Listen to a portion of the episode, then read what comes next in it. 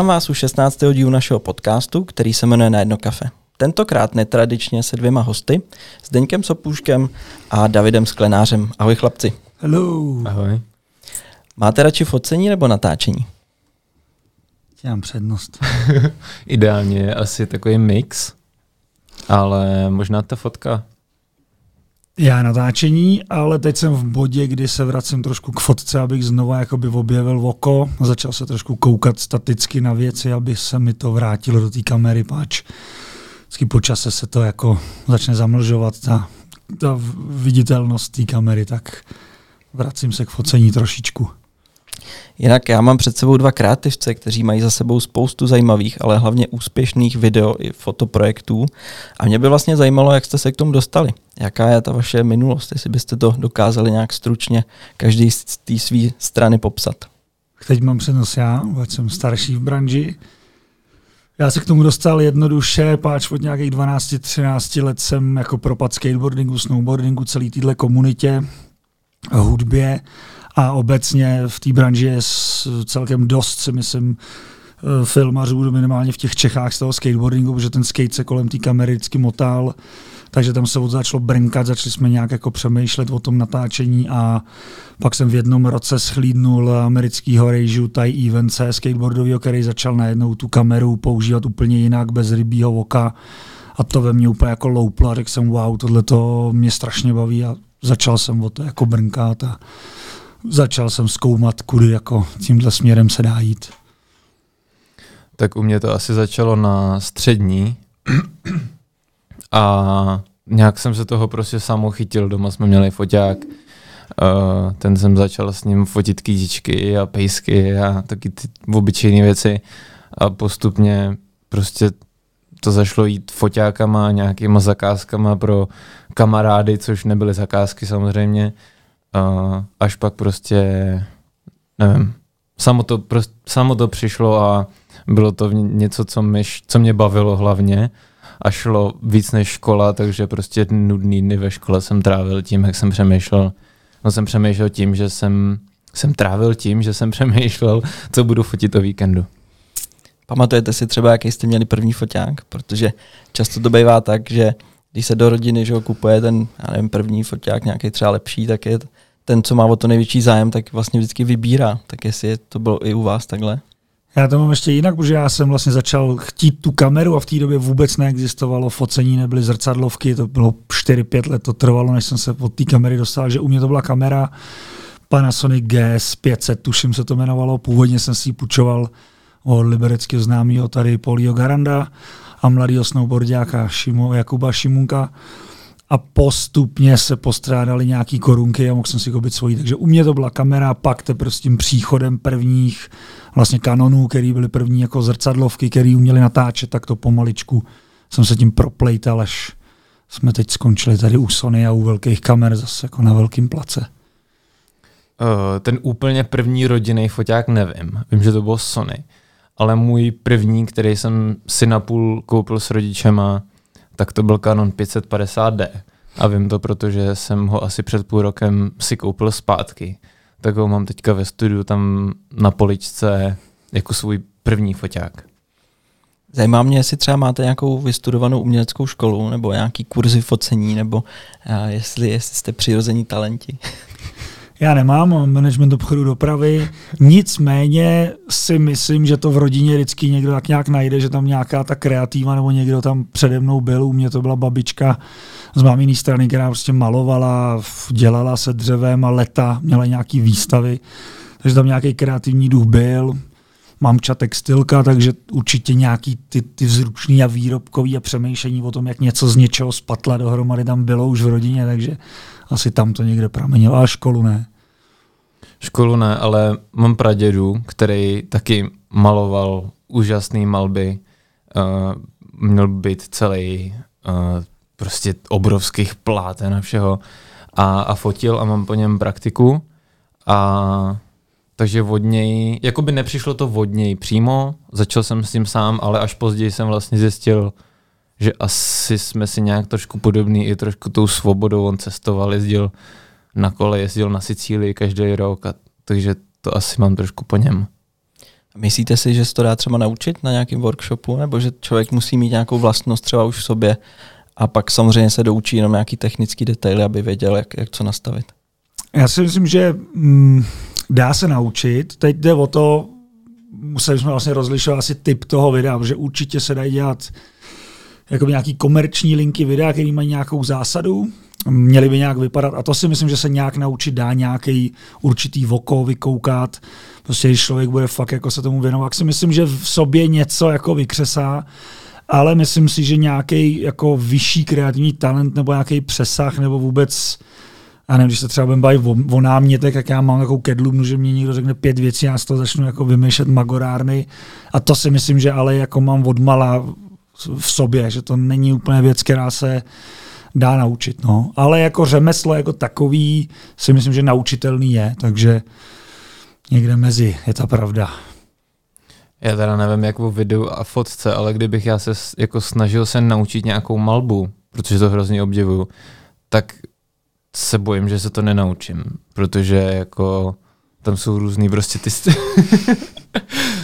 no různé věci, které že to není jenom jako technický, nejsou to jako jedničky a nuly, což jsem se teda taky nenaučil na škole, ale jako ten, ten talent asi, nebo něco vrozeného, nějaký chtíč potom tam asi musí být, no. Tam, tam asi u té malby je jako jednak potřeba mít nějakou představivost, aby člověk věděl, co chce přenést na to plátno. A pak si myslím, že je nějaká motorika, protože třeba já můžu mít nějakou představu a když to potom zkusím, tak to ani nemá smysl se na to jako dívat. Ale u té malby s chodou okolností, jak vypukla na jaře korona, já jsem si pořídil, první, co jsem vlastně šel do zavřených krámů koupit, bylo pero na tablet, že si koupil proučko, od, od, od, odboural jsem noťas a chtěl jsem právě si vyzkoušet kresbu na počestý babičky, že to fakt jako malovala, říkám, to, je to tam někde musí být a vlastně podle tutoriálu jsem zkoušel a myslím si, že se to jako posouvalo těma pár kresbama, takže si trošičku myslím, že když to člověk trénuje, a pak jsem koukal i na různě lidi, kteří se jako tomu věnují, taky, že začali úplně od píky, a vlastně u všech jsem nějaký pokrok viděl, takže si myslím, že ta jedna půlka, teď nevím, která to je, toho mozku, asi nějak jako vybrousit jde, je to podle mě o tom to trénovat, zkoušet, ale zase, jak říkáš, jakmile ti chybí nějaká představivost a neumíš nakreslit klasicky takovou tu kostku prostorovou, tak to tam asi jako zrovna třeba s portrétama nebo s nějakým tělem bude jako špatný s tou malbou. No. Ale určitě se to dá posouvat. Ono je pravda, že jsou vlastně takový ty cvičení, že jak tak, člověk, tak, tak. když stokrát obkreslí něco, tak, tak. přece jen ten cit trošku A právě přesně získá. tam se ta ruka začne a začneš mít jaký to uvolněný, neválíš to po zemi a to, takže to asi to jde. Zajímalo by mě, co dělá dobrýho kamera, kameramana tím nejlepším. Tak ty jsi řekl teďka u té malby tu představivost. Tak to si myslím, že jako u nás taky je to, je to jiná ta představivost, jiný typ, ale jako já se prostě často přistihnu, že, že někde jsem prostě třeba na procházce a jenom se zastavím a koukám na něco divného a jako lidi okolo mě se jako pojď, co tam děláš? A prostě nevím teď, jak je sníh a je zmrzlý a blejskají tam různě ty věci, když se jako pohybuješ, tak začnu přemýšlet, jako proč to tak je a jak bych to natočil nebo vyfotil a jaký ohnisko. Takže tady to je jako zvědavost asi a, a ta představivost, nevím, jako to je, to je to obrazový. Já to možná beru víc tou fotkou, protože já, jak se ptal, jak jsme začínali, já jsem začínal fotkou s Dendaví s tím videem a asi no, se to hodně jsem, i... Já jsem taky jako odfotil spousty věcí, ale vlastně jsem v ten moment nepřemýšlel jako asi kamerově nebo Uh, David to má trochu jinak, protože my i to oko máme trochu jiný, proto možná i spolu jako dobře fungujeme, protože prostě umíme ty věci vidět jako z různého světa a různou šířkou, že u té kamery je to zase o něčem. Já když jsem mluvil na začátku o tom skateu, tak právě ten uh, filmař mě zapůsobilo to, že on začal skateboarding brát jako velký obrazy, že vlastně ten skateák tam byl malý a on prodával ten prostor. Načež do té doby všichni jeli rybí oko a to mi vlastně ukázalo, že se dá na tu jednu věc koukat různým způsobem. Takže David tento má z té fotky.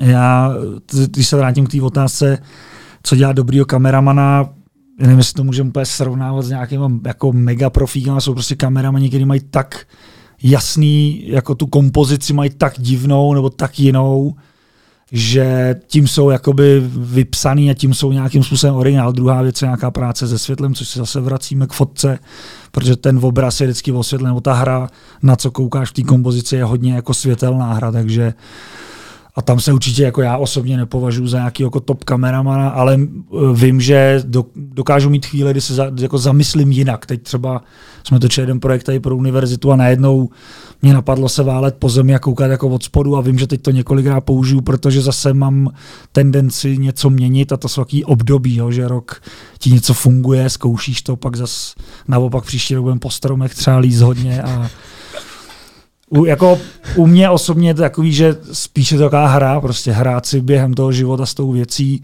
protože pak tě to baví, pak ta práce je radost a když je to radost, tak zase si myslím, že vznikají ty hezké věci a, a tak, tak. A už mlčím. Vlastně by mě zajímalo, jak jste se dali dohromady, protože minimálně vím, že David měl nějaké svoje jako mm-hmm. asi projekty, ty předpokládám taky. Tak eh, kde se potkali ty vaše cesty? No, no důležitý. Se budeme mluvit, tak to jako nerozumím. Důležitý uh, že jsme od sebe asi 16 let, takže jo. zde jo, by teoreticky mohl vlastně být můj táta, což je trošku divný, ale vlastně to je, je, dobrá, je dobrá ta, uh, to věkový rozmezí. A vlastně, když já jsem začínal, tak si pamatuju, že vlastně na té střední, když jsem se nudil a přemýšlel jsem, co o víkendu budu fotit, tak jsem jakoby na zdendu koukal, že tady někdo v Liberci jakoby točí a dělá jako hustý věci. A tou dobou já jsem začínal, jakoby, nebo přemýšlel o tom focení a ještě jsem nevěděl, že někdy točit budu. A vlastně teda, když to vezmu, tak jsem utek od mikrofonu, tak já jsem fotil, fotil, fotil, různý ty blbosti, nějaký ty svatby, které asi potkají skoro každýho na začátku. Mě teda osobně docela bavily je dělat nějak zajímavě a ne to sekat jak továrna. A pak mě ale nejvíc vždycky bavili jako lidi a něco jakoby s nima, což ono to je lehký to říct, že by to asi bavilo všechno, ale všechny. Ale no prostě jsem se dostal k, tomu, k Pavlovi Garantovi, což je tady Paulí Garant, uh, hudebník. Uh, Tím nějakých... ho zdravíme, ač spojuje lidi. to je pravda. A vlastně od koncertů a nějakého focení merče mě prostě ten fashion a takový hraní si s tím mě jako hrozně bavilo. Uh, tak jsme se potkali na jednom focení, protože vlastně z Denda to asi poví sám, s ním vyrost. Skoro. Tak jsem s ním vyrost. Takže vlastně by se dalo říct, že přes Pavla, ale věděli jsme už jakoby i mimo, mimo Pavla o sobě nějak. A ta tečka byla v tom, že my jsme se viděli na tom jednom place, kdy se točil pro Pavlův jako brand, pro jako oblečení. David tam fotil, já byl nějaký backstageový video tam jsem Davida nějak jako zaznamenal a pak jsem, já nevím, to snad rok, rok půl jsem o něm nevěděl a já vlastně dělám video plus minus 14 let, dělal jsem ho nějakých 9-10 let jakoby sám. Po prvním pokusu s jedním předchozím parťákem to úplně nevyšlo, ale jako věděl jsem že potřebuji někoho k sobě, že prostě vlastně chci sdílet přesně ty zážitky a chci doplnit to, co jsem věděl, že mi chybí, i když jsem nevěděl, co mi chybí a vlastně nám to chybí na střídačku, my jsme jednou jeden rejže, jednou jeden kameraman. A já jsem pak nějak začal googlit, protože jsem viděl v Davidův nějaký článek o barvení v nějakém časopisu a říkám, wow, to bylo super, kdybych už nemusel barvit ty videa, on to nabarví. A já jsem vlastně v té době zrekonstruoval jeden post, prostor tady v Liberci, postavil jsem studio a říkám, hele, dobrý, rok tady trénuju ozvěnu sám, bylo by dobrý někoho přibrat. A já jsem dělal tu chybu do té doby, že jsem hledal podobného člověka mě, prostě co má rád stejné věci a tak. A najednou nějak se stalo ještě tady přes prostředníka, že jsem o toho Davida brnknul, nějak jsme si napsali a myslím si, že vlastně došlo k tomu, že i ten David uvažoval o mně, nebo nějak o mně věděl, já věděl o něm a trefilo se to ve správnou jako chvíli, takže jsme spolu začali makat, teď máme tři roky za sebou a je to super. Tak jsme to rozvedli takhle. Máte nějak třeba rozdělný role? Že se jeden zaměřuje třeba víc na to video, druhý na fotku, nebo jeden, jeden stříhá, druhý natáčí? Je to většinou daný tak, že když se vozve nějaký klient, tak třeba teď to bylo tak, že já jsem dělal na jednom projektu, který jsem věděl, že budu šmikat, měl jsem v něm hlavu a v tu chvíli automaticky, když nějaký mail, třeba David to vypikne z mailu, že hele, psali nám tady od někud, začneme o tom přemýšlet, jdeme na schůzku a v podstatě, kdo se toho dřív chopí nebo kdo má ten prostor, tak se spíš dostane do té do pozice námětu a režie a druhý pak jde dělat kameru a tak ono se tak jako plynule furt jako mění a přehazuje a je to super, protože my se takhle perfektně střídáme. A myslím, že díky tomu to funguje super, protože si jako odpočíváme i od těch pozic a je to dobrý. Takže tak. Takže většinou kdo otevře mail nebo kdo má nějakou jiskru, tak to prostě čapne. Ale říkám, je to tak vybalancovaný, že to během toho roku vychází vždycky jaký půl na půl. Jako. Samo se to. Takže super. Nemáme na to žádný jako fígl jiný. Ne, právě, že asi je to dobře, že na to nemáme jako přesně, že někdo by byl střihač, někdo by vymýšlel, ale je v tom ta kreativita a prostě když, když přijde zakázka, která je blízká uh, jednomu z nás, jo, jo, tak, jo. tak ten si ji může vzít, že prostě mm, teď jsme minulý tady podzim dělali jakoby lesní video a já prostě trávím les, veškerý chodící život. větev. Tady mám vytetovaný les, vytetovaný les na svoji ruce, tak prostě jsem se toho vlastně chopil i toho stříhání, i nějakého toho přemýšlení nad těma lokacema, nad těma místama, eh, nebo nad těma lidma, který tam budou a tak. A protože mi to prostě bylo blízký a věděl jsem, no měl jsem nějakou vizi, No, jo, je to tak. tak. Je to, to je vlastně druhý bod, kterým to pak vzniká, protože o sobě už víme za ty tři roky něco, víme, že každý má nějakou dynamiku třeba toho střihu, že mě vyhovují rychlý dynamické věci, nebo ty, že já jsem jako leta dělal hudební videoklipy, za náma jich přes 150, dejme tomu. S tím Davidem jsme jich 30 asi oddělali, taky si myslím.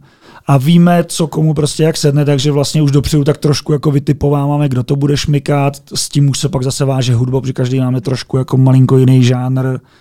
Takže to je vlastně druhý parametr, který to nějak nastavuje. No. A jsme takový, jako, myslím si, dost 50-50 i vlastně peněžně, že vlastně když to je někoho yes. kšeft, tak není, že má, že prostě jako tak vezme ten budget a jako odejde s ním domů, že když bude zde na něco režírovat, tak se asi chopím kamery, ale jsme prostě 50-50 tím, že si do toho stejně kecáme. Stejně se každý den skoro v tom studiu vidíme a řešíme to spolu.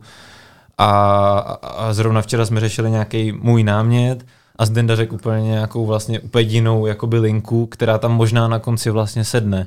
Jo, že to je takový, taková souhra prostě docela dobrá. A to jsme se museli naučit, protože jsme se museli nějakou dobu poznávat a vlastně se i učit, eh, protože, jak už David říkal, tak my jsme v 16 let a já jsem prostě jako 81. ročník, zažil jsem nějaký kus komunismu, mám taky občas jako hloupý keci, eh, že ho pošlu na vojnu a podobný který jsem teda já utek, taky jsem na ní nebyl. Ale jsem prostě malinko ještě z jiného světa, takže občas máme jaký jako rejpavky do sebe a učili jsme se mezi sebou i nějak jako komunikovat, protože určitě já jsem nechtěl zkazit spolupráci a mám taky, každý máme nějaký povahy a já o sobě vím taky svý mouchy, který můžou jako úplně, nemyslím, že zprosej nasírat prostě lidi, takže takže to jsme se museli naučit a to si myslím, že už jsme vychytali a teď už to je jenom o té tvorbě. A myslím si, že nás máme zase pár pěkných věcí, ale myslím si, že to, to ještě gro nás úplně jako teprve čeká. Protože teď teprve si myslím po třech letech, že fakt už víme, kdo jsme, co máme rádi, co chceme dělat, i kam jsme se chtěli jako malinko přesměrovat třeba od té hudby a to se nám v podstatě daří, takže teprve je to před náma. Nutno říct, druhý že... podcast bude ještě lepší.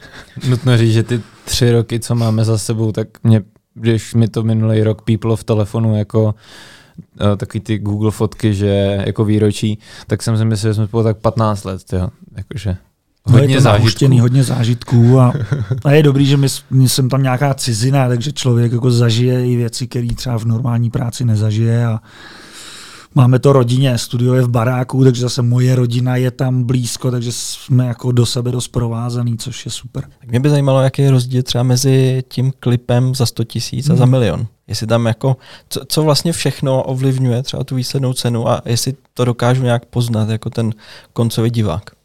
Ten rozdíl, rozdíl tam je i není. Rozdíl tam vůbec být nemusí, protože jsou tady klipy, které jsou, určitě se to týká jiná, zase by mi někdo mohl oponovat, kdy se jako utratí peníze, nemusí se to povíc. Nemusí to být o těch penězích, vždycky je to o nějakém obsahu. A teď je otázka, jsou tady lidi, kteří chtějí dělat, já jsem si na začátku té kariéry zrovna v klipech prošel s jednou zpěvačkou, Janou Lotou, eh, vlastně jako alterna. Není to komerční věc, měla skvělý nápady, skvělý vize, tři měsíce jsem střel video, ale pak za to člověk měl pět tisíc. Zkrachoval, dítě nemělo co jíst, chtěli mi ho sebrat. Já šik, tady můj malý. A to by bylo krásný. Ona měla skvělý ty nápady, bylo by to super, ale než, jako by takhle, šlo to udělat, ale za nějakou cenu tady jíst rohliky. Pak jsou tady v obráceně jako budgety, které si myslím, že se často utrácejí a nic z toho ve finále není. Takže je to asi o to, co umíme, a ty Češi, my jsme na to experti asi v jakýkoliv branži, že ze sebe umíme vymáčknout třikrát víc, protože když se občas bavíme s někým vodinut třeba, tak zjistíme, že bohužel ten český trh je malý a je fakt jako jedno, co tady člověk dělá furt, to musí dělat s nějakou láskou, protože o těch penězích to tady asi jen tak nikdy nebude, pokud se nebavím o vysoký jako reklamě, ale v, jak se ptáš na hudební videoklipy, tady ty budgety, u nějakých už jako stabilnějších kapel jsou od 50 do třeba 250 tisíc, když nebudu brát výjimky, když je zrovna někdo na koni, jako jsou třeba jako milion plus, který prostě jsou propojený reklamně, všechno to vlastně funguje tak, jak má. Takže rozdíl tam být může v tom, že pokud ty peníze na nějakou produkci máš, tak dojde k tomu, že pak my si nevaříme ty hlavy na šesti pozicích ve dvou hlavách, ale můžeš říct nějaký ty kačky a říct, hele, tebe tady potřebujeme, sežeň ty prostory, které jsme vymysleli, stojí to prachy, tady je máš a tak dále a tak dále. Potřebujeme nějakou rekvizitu. Třeba zrovna tady s Paulím Garandem jsme dělali nějaký klípky, kde, já nevím, se vyráběla nevím, název videoklipu se omlouvám. Proplouvám. Proplouvám třeba kostka, jo, nějaká letková. Člověk si řekne, jo, letky na čínským nějakým shopu za pár korun. Ale zase, můžeme to dělat z Číny, vkutit to sami v garáži, uděláme to asi za 2-3 tisíce, anebo se to hold někomu zadá, ale pak ta kostka bude stát 15-20 tisíc a už najednou takhle skáčem. A jestli chceme 4 scény, tak najednou boom a je tam 50 tisíc jenom za blbůstky. Takže je to otázka. Jako, já vždycky si zaspomínám na ty staré časy, kdy my jsme tady udělali klipy za 15-20 tisíc a jsou dodnes pro mě jako skvělý, protože tam vidím nějaký jako poloherecký výkony, Uh, to natáčení bylo x dní, jsme se s tím patlali, ale bylo to o tom, že ty kámoši si pomohli, ten sehnal toho, ten tam toho, ten auto, ale my ve chvíli, kdy tohle to děláme jako i když s láskou, ale biznis, tak my nemůžeme 16, 16krát za rok vlastně se takhle jako obětovávat. Nemůžeme každému říct, jasně seženem ti to muzeum, protože tam známe toho a toho. Nejde to, protože člověk to nedává, vyčerpává se, chodí po těch místech a pak říká, hele, já ti tady za to muzeum něco pak natočím, pak se někdo ozve za dva roky a člověk si trhá hlavu, protože vlastně to břímě pak nese na sobě a ušetřil jsem peníze někomu jinému, takže já se tady přiznám veřejně, že to byl i důvod, proč já jsem od klipu trošku chtěl utíct, protože si nemyslím úplně, že ta hudební branže je v, v, jako v, s tou videobranží úplně férová. Myslím si, že to bohužel v Čechách je trochu pochroupaný. Asi by mě zajímalo, jestli byste dokázali odhadnout, co je třeba největší položka toho budgetu. Jestli to je ta kreativa, nebo ta technika třeba, nebo opravdu třeba ta práce na tom stříhání. Zase je to od projektu, je to, teď teda to, pak to, když tak dořekneš, uh, Největší polo, teď jsem chtěl skvěle začít, zapomněl jsem tu myšlenku. Každopádně poměr cena výkon je asi největší položka, možná ten střih. Aha. Je to jako by ta nejviditelnější nějaká část, většinou v tomhle tom. A když tak teď do toho promluv, já jsem možná vzpomenu tu první dobu, že jak už jsem ne, já, já jsem na první dobu chtěl říct střih, protože to jsou fakt většinou dva týdny sezení jako u, tý, u toho monitoru a jako uh, čučení do blba. Už vím, pak to řeknu. A, ale pak tam je dalších 20 věcí, které tam skáčou po jakoby těch malých položkách, ale vlastně 20krát něco je většinou víc než ten střih.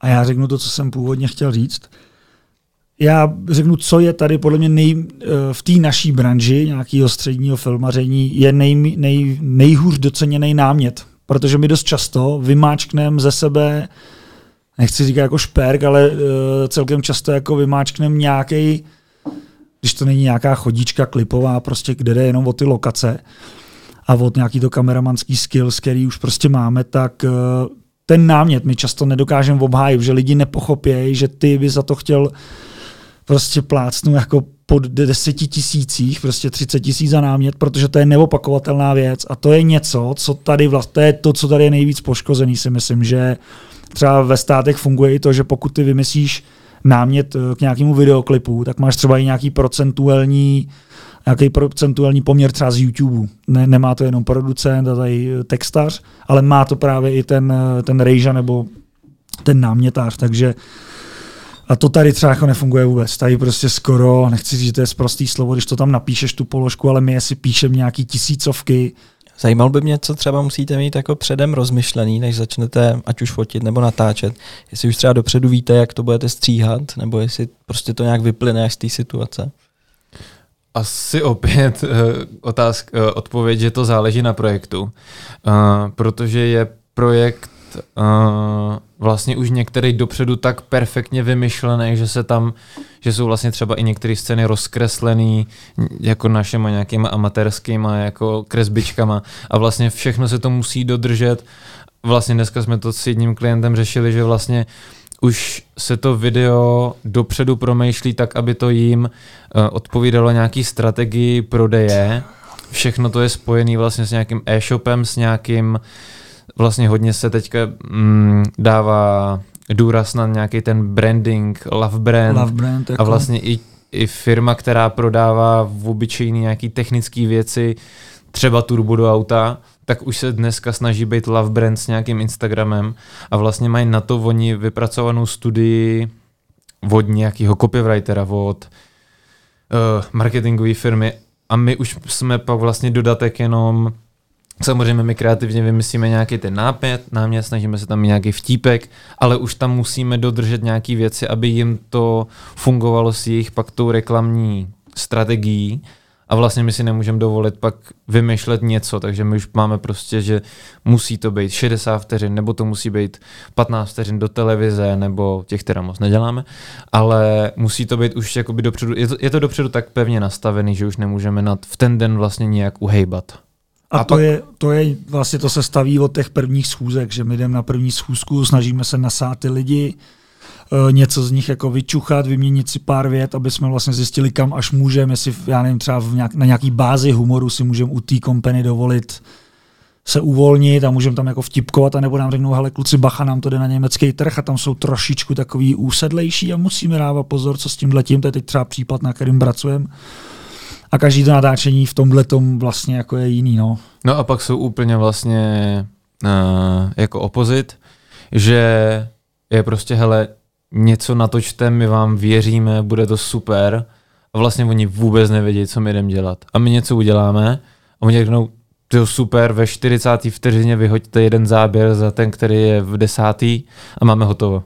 Možná ještě, než se dostaneme blíž k těm vašim projektům, tak si neodpustím aspoň nakousnout to, že když tady přede mnou sedí takový odborníci, tak jestli byste nám třeba nemohli trošku poradit, jak vylepšit, ať už to se týká fotek, anebo videí, ať už z našeho třeba kavárenského prostředí, nebo obecně třeba lidí doma, který to baví. Tak co jsou asi takový ty jako nejdůležitější věci, na co si dát pozor a co, co člověk vlastně potřebuje k tomu? Já mám hrozně kliše odpověď. A uh, všichni si myslí, že teďka budu radit foťák a objektiv a tak a je to pravidlo 10 tisíci hodin. A jak jsme se na začátku bavili, jestli jde něco naučit, tak je nějaký hrozně slavný citát a je to hrozný kliše, protože jakmile se někdo takhle zeptá, a co mám dělat, abych měl lepší fotky, tak foť, foť, foť, foť, foť a pak ještě foť a pak budou dobrý. a to je asi trošku to blbá odpověď. Já myslím asi, že, že to jako může být relevantní, stejně je tak, to jako, tak asi. jako i v ostatních oborech, že prostě tou praxí to člověk asi nejvíc jako pochytí. No. Protože buď to je zase, jak jsme se bavili na začátku, kreativa, je to v, něko, v někdo to v sobě prostě má a vidí to, možná ani neví, že to vidí a prostě začne dávat někam fotky nebo začne používat nějakou aplikaci, že třeba já už dneska mě vždycky lidi ptají, proč si dovolený neudělal video. Já prostě, když nemusím, tak nešahnu po té mašině, protože je těžká, velká, otravná.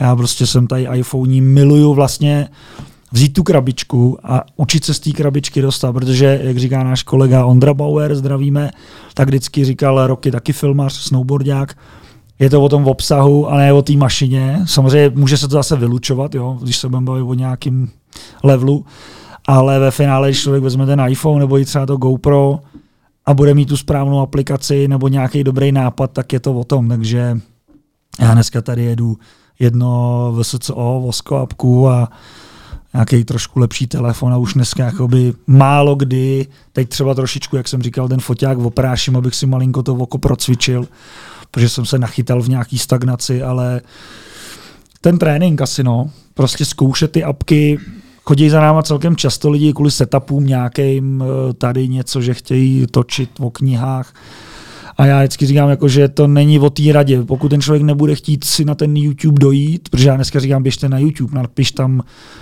čtyři anglický slovíčka, najdeš, co chceš, najdeš prostě, jak vyměnit gumu u auta, až prostě postavbu raketoplánu nebo jaderný zbraně, takže pokud člověk podle mě nemá v sobě tu chuť tomu něco obětovat, tak ať to ani nedělá páč.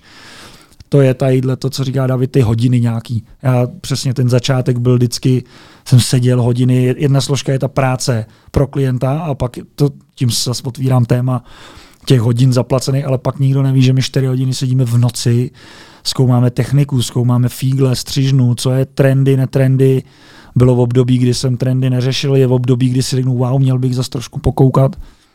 Takže pokud tohle podle mě člověk jako nemá tu chuť tohle to podstoupit, tak podle mě, jako já řeknu, že to je marný, no. Že já asi jsem... ani pak 10 tisíc hodin nepomůže, protože vlastně on je nepodstoupí, jako. Jo, asi navázat jako na to, co teďka řek, Zdenda, tak minimálně u fotky je fakt důležitý jako to světlo a vlastně jakmile v hlavě předsvakne, že jako máš tady napravo v okno, tak, tu, tu, tak eh, ten hrníček natočím doprava vlastně a ono to udělá takovýhle stín a pak se začneš jakoby zajímat o to, že když je přímý světlo, když máš jakoby nějakou difuzi, když si z druhé strany osvítíš nějakou odrazkou, tak to v každá věc dělá různou různou náladu té fotky a říká to něco jiného s tím obsahem, to, co říkal ten Zdenda. A vlastně někdy chceš akční fotku s přímým sluncem a někdy chceš portrét hezky s měkkým, s měkkým, uh, s měkkým světlem, kde se ti nebudou lesknout brýle a je to hrozně moc a musíš si to sám vyzkoušet. Ale i než to chápat důležitě technicky, blbě jsem to řekl, i uh, důležitější, než to chápat čistě technicky, je ten obsah, opět co říkal Zdenna, a když si říkal o té kavárně, tak tamhle Marušce musím pochválit fotky, že prostě, když by si vyfotil každý den jakoby hrníček takhle jako na stole, tak to je hezký na dřevěném stole, ale dělá to každý, jo. Ale když pak jako třeba máš fotku, že na ten hrníček sníží, nebo že ten hrníček letí, nebo tam kafe letí, ten nebo nápad, prostě no. se sypou zrnka do toho, tak už to je prostě zajímavější a jak scrolluješ na tom Instagramu a je tam denně buchy kolik lidí sleduje ten člověk, tak se to ztratí. A vlastně musí to být něčím zajímavý. A možná proto každý miluje tam to barber video, protože vlastně malí děti, nějaká hudba, teď najednou vu, jsou tam dospělí, je, je to nějaký zajímavý obsah. A vlastně tam, jak Zdenda říkal, že jsme na to měli tři hodiny, aby ty děti nebyly unavený, tak vlastně jsme Aby nic jsme technického, tak vlastně jsme nic, skoro nic technického třeba světelně neřešili, protože tam to hmm. prostě nebyl čas, tam jsme ty děti posadili, nebo nějak jsme je skámošili a už jsme to bouchali.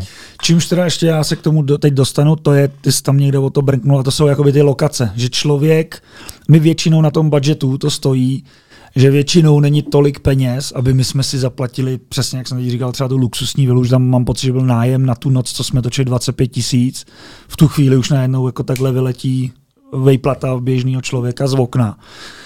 A my takhle, když točíme, tak je to prostě o těch lokací. Jako my, zrovna tady třeba Polí Garan Liberecký, my spolu máme, jsme to nedávno počali už fakt jako, jestli to bylo 22, nevím, videoklipů.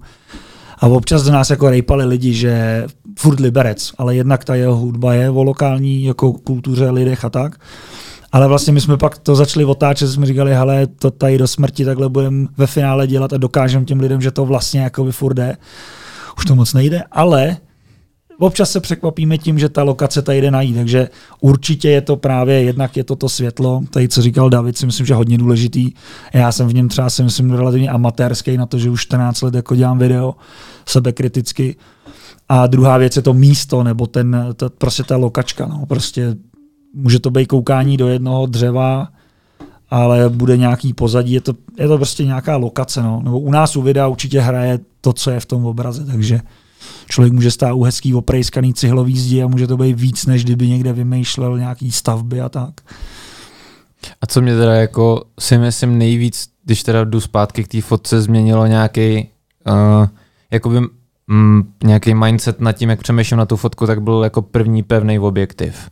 Že vlastně jak většinou si člověk koupí nějakou zrcadlovku s takým 18 až 55 a různě to zkouší kroutit a někdy to vyfotí široký, někdy takový a různě s tím chodí a experimentuje, tak vlastně to pevný sklo, když si ještě koupíš nějakou, nějaký ten ekvivalent té padesátky, Uh, což většinou na tom jako menším foťáku je ta 35, tak vlastně začneš chápat, že když s tím různě chodíš, tak máš různou hloubku a vlastně jinak to pracuje v různý, v té vzdálenosti od toho subjektu a vlastně pak nezumuješ, ale jakoby chodíš pěšky uh, a vlastně zkoušíš ty nový úhle a to mě osobně, pamatuju si, když jsem si koupil tu první 35 na tom kropovém malém foťáčku, tak mi to hodně změnilo, jakoby něco předsvaklo v hlavě, to si pamatuju.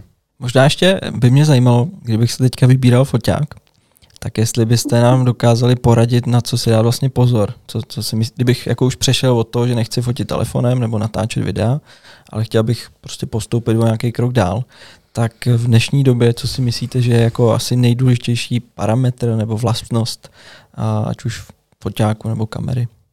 No, ty, to zkus teď ty, že to, já to bych asi rozvedl dost. Jako úplně obecně prostě říct, kup si tohle a budeš spokojený. Jakoby.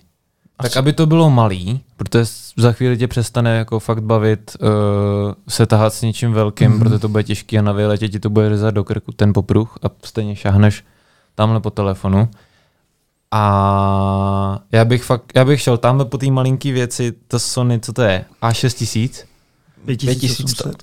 No a k tomu bych vydal 35. 100. A, mm. Protože to je, je to, je to jakoby, bude to příjemný, kvalitou to bude úplně nádherný, stejně ty fotky si dáváme na uh, Instagram, kde to je pak velký jak čtyři palce takhle na telefonu, vořízlý a vlastně každý telefon ti udělá úplně jiný barvy. A, a ta 35 na malém foťáku ti bude kreslit jakoby 50, což ti za prvý udělá hezký rozmazaný pozadí a vlastně možná, když se budeš snažit o nějak naučit se o, o tom focení něco, tak si přesně zjiš, budeš zjišťovat ty úhly a začneš chodit blíž a dál a budeš fotit přes sklo a, a skrz kytky a odrazy a bude to prostě zajímavý. Jo a nezrujnuje tě, to lemný. To já, tady to je pravda, ale mně, když se stane to, že mě někdo takhle osloví, že se to stává, že se nás jako lidi ptají, co mají koupit na dovolenou a podobně a tam je těžký odpovídat, že my vlastně paradoxně to nes, už tolik nesledujeme, krom té naší liny, toho, co používáme, takže jako mě, mě dovolenkový foťáky úplně jako ne to neznám. Ale uh, já se vždycky jakoby ptám těch lidí, na co se jako cejtějí. Chcete chodit do přírody, nebo chceš prostě fakt mít třeba tu těžší mašinu, nevadí ti to, protože jsi spíš jako v autě a jdeš fotit město, chodíš do ulic 200 metrů, anebo fakt jako budeš chodit někde po horách a chceš Eh, zoomovat jelena někde kilometr od sebe, že tam vlastně pak se začne teprve stavět to, co ten člověk chce dělat, protože někdo může mít makro úchylky, um, jako makro světa, tak prostě mu řeknu, kup si objektiv, který umí i to makro, a kup si malej a řeš třeba baterku, protože mi říká, že budeš měsíc někde v lese, takže jo, vždycky ten parametr je to asi těžký říct, protože dneska vlastně všechny ty mašiny Dokonce tady, co vy máte ty dvě, tak jsou vlastně od sebe jako kategorii jinde, ale teď ty poslední jejich modely už se tak přiblížily, že skoro je to fakt jenom o tom říci, hele, ty chceš točit zpomalené věci, tak si kup tuhle, protože ta umí víc slow motion, a nebo teda chceš víc v noci, tak si kup tuhle, protože ta umí zrovna víc jako v noci vybůstřit to světlo.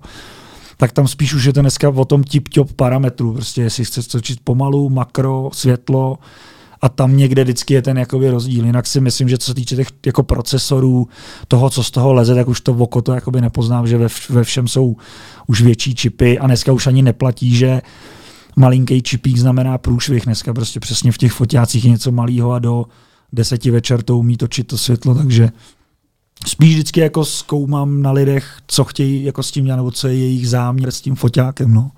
A posunul bych se k těm vašim projektům. Vím, že jich máte za sebou jako spousty, ať už společně nebo každý zvlášť.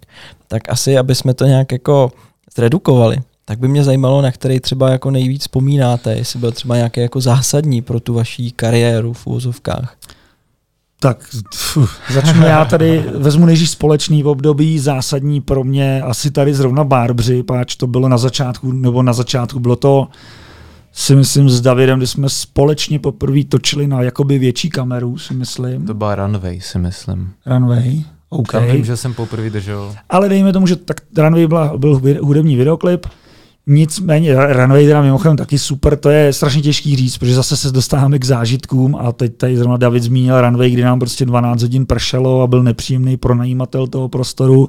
Ve finále z toho jeden z nejsledovanějších videoklipů, úspěšný, skvělej, užili jsme si to, ale pro mě jako taková ta kombinace toho, jak video dopadlo, jaký mělo dosah, to, co jsme u toho zažili, celý ten mix, byli třeba ty barbři, ale ono každý to natáčení má svoji hodnotu, protože jednou je to o tom, že jdeš s tou partou nějakou, jednou je to o tom, že zažiješ eh, nějakýho slavného člověka před tou kamerou a je to pro tebe třeba zážitek s tím člověkem.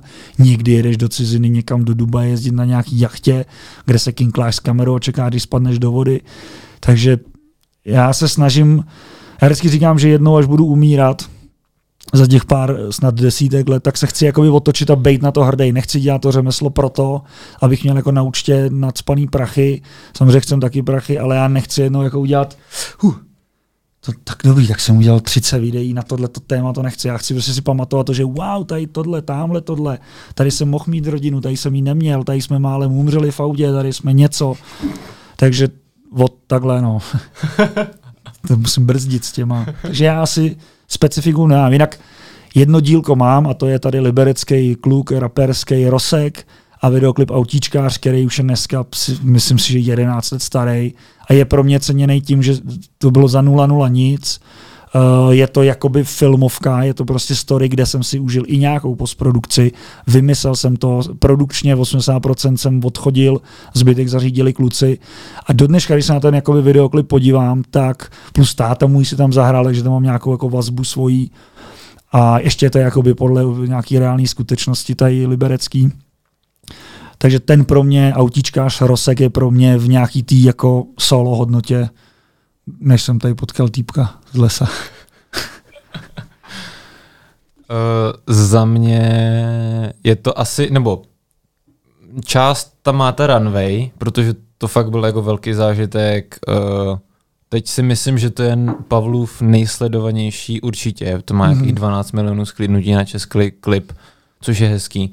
A poprvé jsem tam, myslím, v ruce držel redku, což vlastně je taková prostě modla. Splněný sen. Kamera, kterou si každý fotí, jako když jim poprvé může si půjčit, protože to je prostě takový pokrok, jako takový level up v takové hře. Ale to je taková drobnost, si myslím.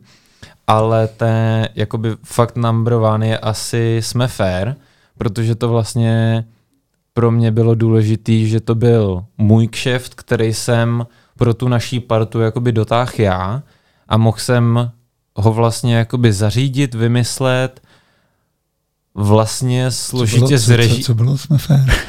Jsou lesby? Jo, jasně. Uh, Jo, a teď jsem teď mě úplně rozhodil. Jo, vlastně jsem to divně režíroval i točil, což je nejhorší, vůbec nevím, kde jsem to udělal. Ale vlastně historicky to fakt byl první kšeft, kdy jsem jakoby cítil, že jsem to z Dendovi oplatil tím, že jsem ty prachy a ten kšeft jakoby přitáhl. Jo, jo. Vlastně jsem tam vzal naší velmi dobrou kamarádku, tu Adélu Andělu Bursovou, která nám jako vždycky líčí a je to taková máma na place, která nás tam vždycky krmí, reží, Hlídá protože prostě režim. nejíme, když jsme v tom řá- v zápřehu. A byl to prostě takový jako hezký moment, vlastně jsem díky tomu potkal svoji teďka přítelkyni, což byl hezký takový bonusík. Ale jako his, pamatuju si to, vlastně to není historicky, to jsou tři roky si myslím, jo. Ale byl to první můj velký projekt, který jsem našéfoval a jakoby přitáh do, do té kompany naší.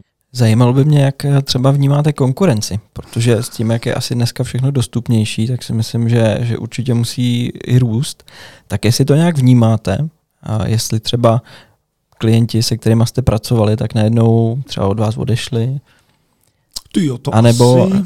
no, já si myslím, že, to, že tam není jako žádný fight, když jako vyloženě není nějaký osobní problém. A jako s těma klientama je fakt příjemný, teď se nám to stalo v listopadu, že uh, si nás fakt jakoby vyhlídli, no bylo to na doporučení, koukli se na web, kde byl, kde máme jakoby top 6 projektů, všechno si to vlastně schlídli, vlastně stráví na tom webu klidně tu čtvrt hodinu nebo 20 minut, přečtou si o nás něco a pak vlastně na té schůzce jsou nadšený. A vlastně když pak dáme nějaký ten, tady to byla Tady to byl ten případ, že my jsme udělali budget a nás, jakoby jim jsme udělali tu vizi celou, tak vlastně oni pak volali zpátky a říkali, ty jo, no tak vy jste měli jakoby desetinásobný budget, co jako jsme měli jiný nabídky, ale vy se nám líbíte a vlastně jste řekli jednu důležitou věc, nějaký claim, uh, který někde zazněl a vlastně a jiskra jako díky mezi tomu náma a jako fa- musíme ho trošku skrouhnout, něco jakoby ušetříme, jo, to rádi s váma budeme na tom pracovat, ale vlastně fakt si myslím, že řekli desetinásobný, že jsme jako je dost jako přeskočili tu konkurenci a stejně nás chtěli. A já za konkurenci, já to mám trošku z jiného pohledu, protože jsem to začal dělat v době, kdy jakoby, uh, říkám, točili takový ty bývalí skejťáci, když nebudu brát lidi ze škol, vyloženě filmaře. A já jsem si jako spousty těch věcí splnil, jako ať nějaký cestování nebo tu techniku, v podstatě kromě jednoho snu ještě, který jako nemám sfilmovaný, tak v podstatě kdybych teď skončil, tak mi to jakoby nevadí z tohohle hlediska, takže já po té konkurenci tolik nekoukám. Já vlastně webovky máme až díky Davidovi, což je super, protože se to otevřelo nové dveře, ale já jsem, my jsme vlastně za 13,5 roku webovky nepotřebovali a pro mě ten pocit toho, že ty klienti vždycky volali a někde se to dozvěděli, viděli ty videa, je pro mě jako tak hřejivej, že úplně tu konkurenci ne, jako neřešíme. Samozřejmě občas se člověk koukne, říká, ty tyhle kluci se rozjeli, nebo tyhle něco, ale zase tam je strašně těžký porovnávat, protože prostě my máme nějaký jako mindset, vys třeba to liberectví, jo, že prostě já jsem třeba kdysi říkal, hele, ty klienti sem prostě za mnou pojedou, teď tady mají dálnici, jsou tady za hodinu. A když už ti to pak řekne pátý klient, jo, v pohodě jedu, a ještě podjede a řekne, ježiš, tam bylo hezky v tom Liberci tak je to pro mě jakoby super a zároveň si ale uvědomuju, že my se budeme těžko dostávat k velký reklamě, kde prostě jak nejseš v kontaktu v té Praze s těma produkčníma firmama, tak je to těžký dělat, protože tam se prostě zavolá, sejdou se za dvě hodiny a já už ani jako svým životem s rodinou to ani nechci takhle podstupovat a já jakoby v tomhle prostě konkurenci jakoby necítím. Samozřejmě občas to ego tady je, takže občas někde zkouknu něco, říkám, ty tady ty týpci, no, co tady před rokem někde, nevím, jak se k tomu dostali.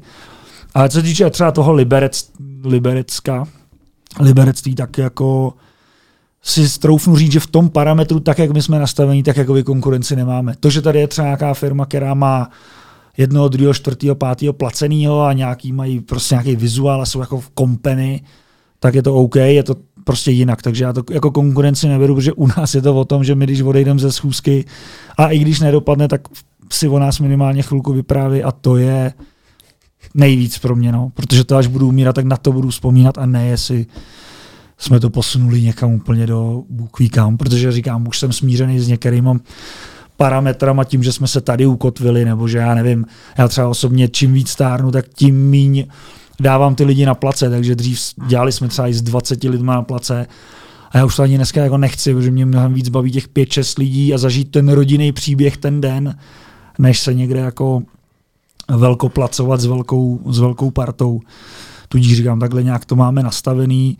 Na druhou stranu zase jako David, že je mladší, tak to ani možná neví, ale já mu vlastně někde jako přeju, aby přebrnk ještě někam, ale on už to tady zmiňoval, že si tu Prahu taky zkusil, já jsem tam taky jako kdysi bydlel a věděl jsem, že to pro mě není. Mám tady nějaký srdce tady, lokální věci, lokální problémy, i bych se rád s tou kamerou jednou vrátil tady k místním nějakým věcem zadarmo a točil zase, já nevím, plácnutý skejťáky a něčemu pomohl, aby měli skatepark a natočil o tom video víc, než vydělal ty peníze nějaký. Pak se tady už i komentářema posouváme vlastně na další takovou velkou kapitolu, na kterou nevím, jestli budeme mít úplně čas to rozebírat do detailu, nicméně aspoň bych byl rád, kdybychom to nakousli, protože tím vaším asi tím posledním nejvýraznějším projektem, tak je vlastně Škodovkou na Dakar. Tak jestli byste to mohli nějak eh, trošku přiblížit, o, o co se jedná? Tak ty seš na řadě. tak uh, to je vlastně projekt s naším teďka už dobrým kamarádem Ondrou Klimčevem, což je jako velký motosportový blázen. Uh, a je to, jak si říkal, nejnovější teďka takový největší hurá a wow projekt, ale vlastně začal už před osmi rokama u Zdendy, takže to je fakt dlouhá story taky na jako vlastní podcast. Ale abych to nějak schrnul, tak vlastně od září minulého roku jsem se půl roku staral vlastně o uh, celou prezentaci vizuální nějakou a online tvář toho projektu, kdy se prostě Ondra Uh, po tom, co se jak byl měsíc a půl v komatu. Po Dva jako, roky zpátky, vlastně po velice vážné nehodě, na motorce, tak se rozhodl vrátit na Dakar. Dejme tomu nejtěžší a nejslavnější vlastně jakoby navigační Moto, rally. rally závod uh, se Škodovkou uh, a za vlastně půl roku byli schopní postavit auto, uh, sehnat sponzory, což v dnešní době byl jako snad největší voříšek a splnit to, že jsme uh, dojeli, já říkám jsme, protože jsem na ten projekt pišnej, že jsem u toho byl od začátku, uh, nebo mohli oba být vlastně, ale já jsem teda měl to štěstí, že jsem na tom Dakaru s nimi už po druhý mohl být a dojeli jsme do toho cíle Dakaru se Škodovkou, což bylo historicky poprvé. Um, a vlastně za mě uh, jsme mediálně jako byli velký český wow a dosáhli jsme uh, schlí, já jsem takový analytický hodně, takže jsme dosáhli jakoby schlídnutí a toho diváckého engagementu, jak v televizi, tak na YouTube, tak na Instagramu, jako český týmy, který tady jsou 8 až 10 let, což uh, bylo takový hez, hezká odměna za to, jak člověk na tom Dakaru trpí. To je ten přesah toho videa. To, proč to děláme, že člověk tam zažije víc, než jenom natočit video. To, to že pak právě přesně budeme stát na té poslední metě a budeme se moc otočit a říct tady ty přesně momenty, které tam jsou. Tím, že máte vlastně oba přímou zkušenost, tak by mě zajímalo, no. jakým způsobem se takovýhle typ práce liší od té vaší klasické činnosti. Strašně. Je to, Strašně je to uh, to, co děláme, ta komerční práce je, že máš na um, jednu zakázku měsíc. Uděláš těch videí spíš 10 než 12 za rok. Uh, na Dakaru za 20 dní nastříháš 30 Ach, videí. No. A stříháš je ve, finišuješ je většinou v ty tři ráno. Uh, a já jsem tenhle rok ani jedno video neviděl. Já jsem ho nastříhal a neměl jsem těch sedm minut na to, abych si ho pustil. Prostě jsem doufal, že tam chyba není. Vyexportoval jsem to, šel jsem se najíst. To, to dělají všichni, neříkám, že jsem nějaký hrdina, ale jakoby prostě se, prostě se to udělá, je to novinařina, je to všechno hrozně rychlý a já jsem si teda teďka psal každý den, kolik jsem spal a měl jsem tři a půl, což si myslím, že je pořád hodně na jakoby dakarského novináře na spáno. Tři a půl tam je jakoby průměr spaní. No. Nejdíl se tak dá jako ve, ve dní volna v úvozovkách, že člověk nestane v 6, ale ve 8 a pak se jeden maká jako na zase na matroši, protože dohání to, co bylo do dne, do dne volna, že většinou ty týmy chtějí nějaký jako celek, nebo v mém případě to tak bylo. Ale David vlastně zase jako letos třeba byl příkladem toho, že většinou ty týmy už dneska ty dva lidi mají, za mě jsem tam byl jakoby ve dvou, takže jeden byl na trati, jeden byl v bivaku, ale David to jakoby dal solo, což je jako neskutečná dřina, protože prostě je to tam náročný, jak tím počasím, ty Dakar fanoušci vědí, se jede v lednu a ono přijet odsud ze zimy najednou do tepla, lehce otočený, ty to teda mají lehce jednodušší v té Saudské Arábii, protože tam není takový odskok, že třeba ta Jižní Amerika byla volá, teď nevím, jestli 6 hodin nebo něco takového, a tam už trošičku se mu to rozpadá v pár těch dní, než zase do toho najede a pak zase opačně, když se vrací domů. No. Dokázali byste třeba popsat, jak vypadá takový běžný den toho novináře, který je tam přímo účasten? Řekneš, mám říct i tu verzi s přejezdama jakoby přiblblej. Řekni celou.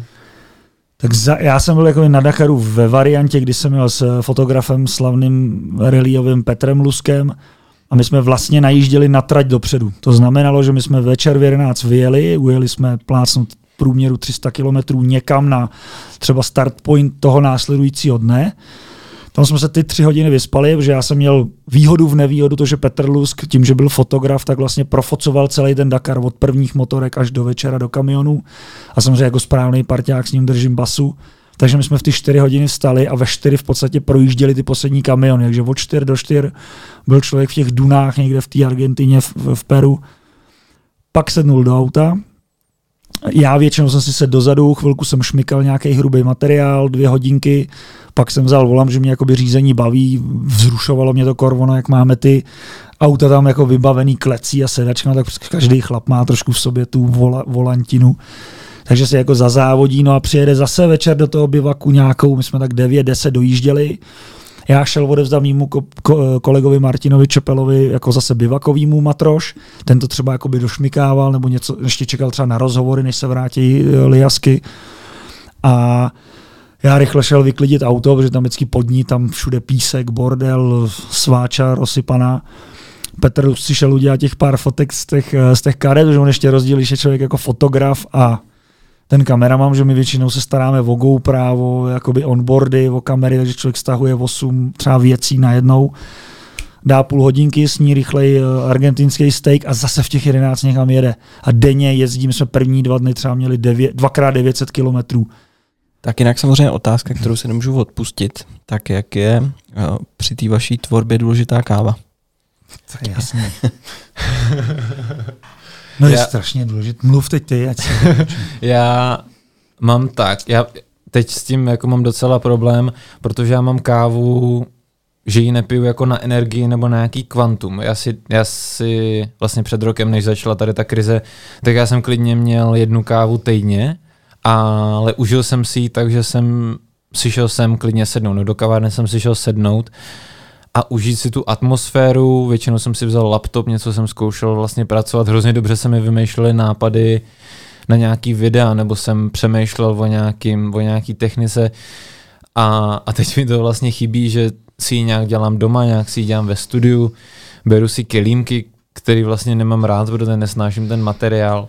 A takže to mám spojený víc vlastně s tím zážitkem a s tou pohodou, než že někdo pije jako tři espressa denně, aby ho to nakoplo, aby jako jel. Takový ty manažeři, který to jako drží nějak, aby dořídili domů pak večer. Uh, to mi tak nemám, nebo já to tak nemám, já to mám víc na ten klid.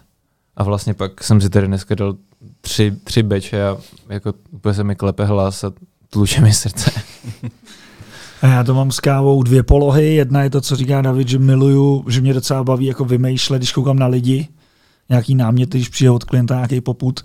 Takže já rád si právě někde sednu, dám si to kavčov, dám si jo, uší Airpody a pouštím si jako hudbu, atmosféru, pozoruju ty příběhy a představuju si, co žijou, co zažívají. Tak to je jako jedna, jeden point, kdy to kafe mám rád a druhý je expediční, kdy mám jako ve obytňáku uh, Aeropress, doufám, že to říkám dobře, malý goučko a miluju si jako užít, nebo někomu třeba jako udělat kafe, že třeba natáčíme tady v Německu jezeře a ráno překvapím ty lidi, že jim tam namelu. A já třeba jako nejsem jako profík, odborník na kafe, miluju ty ovocnější chutě, ale miluju i vzpomínku na moji eh, ne, neboštickou babičku s Turkem, takže když mi třeba řekne teď moje ještě současná babička, dáš si tady to rozpustního Turka, tak jakoby nepohrdnu tím Turkem, protože je to zážitek pak mít ty zrnka mezi zubama a takže pro, pro mě kafe je jako široký pojem v tom prožitku, že doma máme French press, tamhle máme filtr v kanclu třeba, v autě tady ten press, takže druhá věc je ten zážitek. Prostě miluju to kafe v nějaký moment, kdy mi to něco zase jako prožívám s tou kávou, tady vylezu na ještě na skálu, tam to namelu, lisuju, pak nevím, co s těma odpadkama kolem, ale to je, takhle já tu kávu vnímám, no. Zajímalo by mě, jestli máte nějaký čas ještě na další zájmy, kromě focení a natáčení. To či, čím, máme spousty času. Jak si užíváte života? Uh, já jsem, nějak se sešlo to jaro, jak vlastně začal lockdown, omezování, nikdo nevěděl co, tak my jsme dva měsíce byli na 5% práce, my jsme jako neměli co dělat.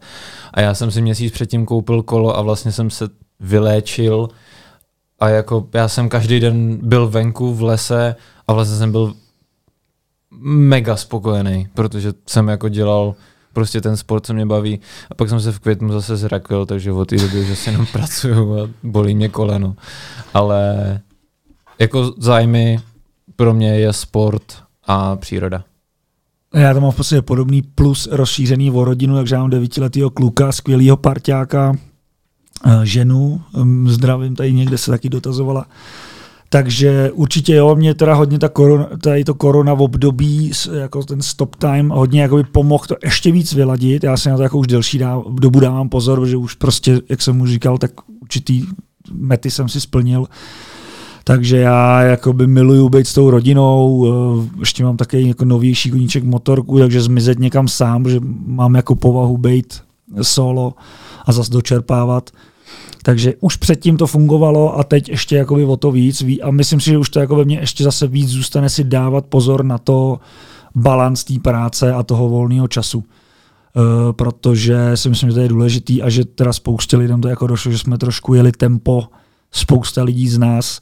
Já ještě jsem s kamerou začal relativně pozdě, v 26 uh, a s nějakým vyděláváním větších peněz, takže jakoby jsem to jeden čas dost doháněl a stálo to jako dost úsilí a omdlívaček, takže na tohle už si dávám bacha a podobně jak David s rodinou, jakoby turistika, zmizet pryč, pedalboarding, kolo, skate, ještět, milujeme ještět, to je prostě mý území, takže tam bejt.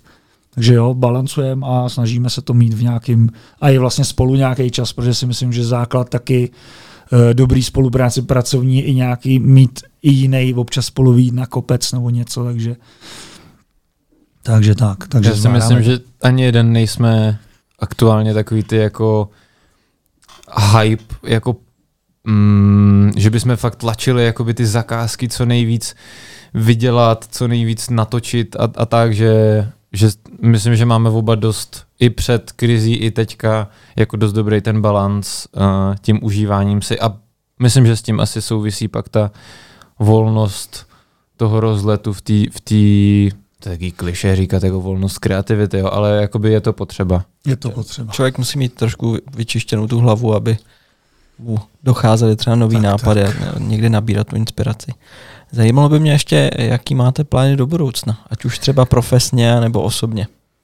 Huh, tak já jsem strom zasadil, syna splodil a půl baráků opravil, takže já mám splněno. A já krom jednoho jako videového, nebo v, v podstatě polofilmu hudebního jakoby projektu, který v hlavě mám a myslím, že je potřeba ho jednou vyčistit z té kedlubny, jinak se budu v rakvi jako dost nevrle vrtět. Tak co se týče tohohle, tak mám jako Tady to nemám, říká, já mám jako splněno v uvozovkách, takže pak už jenom jako šťastný důchod kolem světa se ženou, protože synek doroste. Tak to je v osobním životě a v tom pracovním jsem si chvilku myslel, že jako nebudou mety, ale právě asi díky tomu, že jsme dva, že jsme jako parťáci plus nějaký externí lidi, tak teď nějakým záhadným způsobem, asi právě i tím odpočinkem celoročním, nebo jakoby tím klidnějším tempem, se tam jako vyjevily určitý ještě posuny nebo nějaký chutě to tvořit. Jako, že já se, jak jsem tady zmiňoval tu krizi, tak fakt jako já jsem nevěřil, že se to nějak spraví. Že prostě budu muset jít někam na střechy nebo něco dělat, zase být venku, že já jako miluju být venku. A takže určitě jsou tam jako posuny v té branži tady s novýma hračkama zase jako něco vytvořit a blížit se víc v obsahu než jako technice. Že to řeknu stručně. Webovky už máme, už, jako, už nevím, co víc. Ještě máme nějaký merčový plány a to je nějaká taky vždycky nemáme tady tušky a takhle to něco ještě vymýšlet. Taky já něco bude. Já jsem si udělal teďka jako hodně velký to-do list a, a nevím, jako jestli ho stihnu tenhle rok, protože toho je hodně, ale vlastně jsou taky malinký věci a já se jako těším na každý jakoby normální natáčení, protože ten čas strávený s tou partou naší natáčecí, většinou těch čtyř lidí prostě, že tam máme Andělu a Hanku, a jsme taková prostě čtyřka, která vzládne každý den a máme videa, jak máme záchvaty smíchu a backstageový záběry krásný, který si necháváme jenom pro sebe. Takže jako vlastně jsem spokojený s tím, jak natáčíme a budu jenom rád, když to bude dál pokračovat a samozřejmě jako nějaký velký sny, asi kameramanský tam ještě někde asi jsou, ale asi ještě na to dost času a... Já mám jeden sen, aby tady můj partner přešel už z toho PC na Mac. To je vlastně jako profesně je pravda, že důležitý. Tenhle, tenhle rok možná budu já Androidí a Windowsí týpek přecházet na Apple, takže to bude, to bude uh, vánoční dárek. K tomu bude i nějaký backstageový video. Třeba to bude oslava. A jako, já bych chtěl postavit barák jako do života pro rodinu, takže to by bylo hezký. Tak jo, já bych vám strašně rád poděkoval, že jste přijali vlastně naše pozvání a stali se dalšími hosty našeho hmm. podcastu na jedno kafe. A mám radost, že jsme, byť teda jen tak nakousli, ale myslím si, že většinu vašich zájmů a zážitků, i když mohli bychom si tady určitě povídat ještě spoustu hodin. Takže vám ještě jednou děkuji a doufám, že se někdy na tom jednom kafe ještě společně uvidíme. Super, děkujeme. Děkujeme, super ale my pak prostě jsme tím nabitý a vlastně zažijeme pokaží takový jako malý vejlet někam na Pluto, protože je to jako vypjatý, plný, improvizační a to je to, co nás jako na tom baví. Já, David odepisuje dobrý den a já píšu máte prachy. milion korun v Praze nebo v České republice bude jiný než milion v Německu a pak milion v Americe, kde podle mě v Americe se na milionu korun českých začíná. Děti a zvířata jsou Zvířata. velmi těžký. Jednou jsme měli Sovu, lišku, hada. a liška se vyzvracela na koberec asi za 1,5 milionu korun. Uh, tak jako i za mě Dakar je věc, kterou si možná nechám jako vytetovat, protože to je taková asi moje jakoby vojna.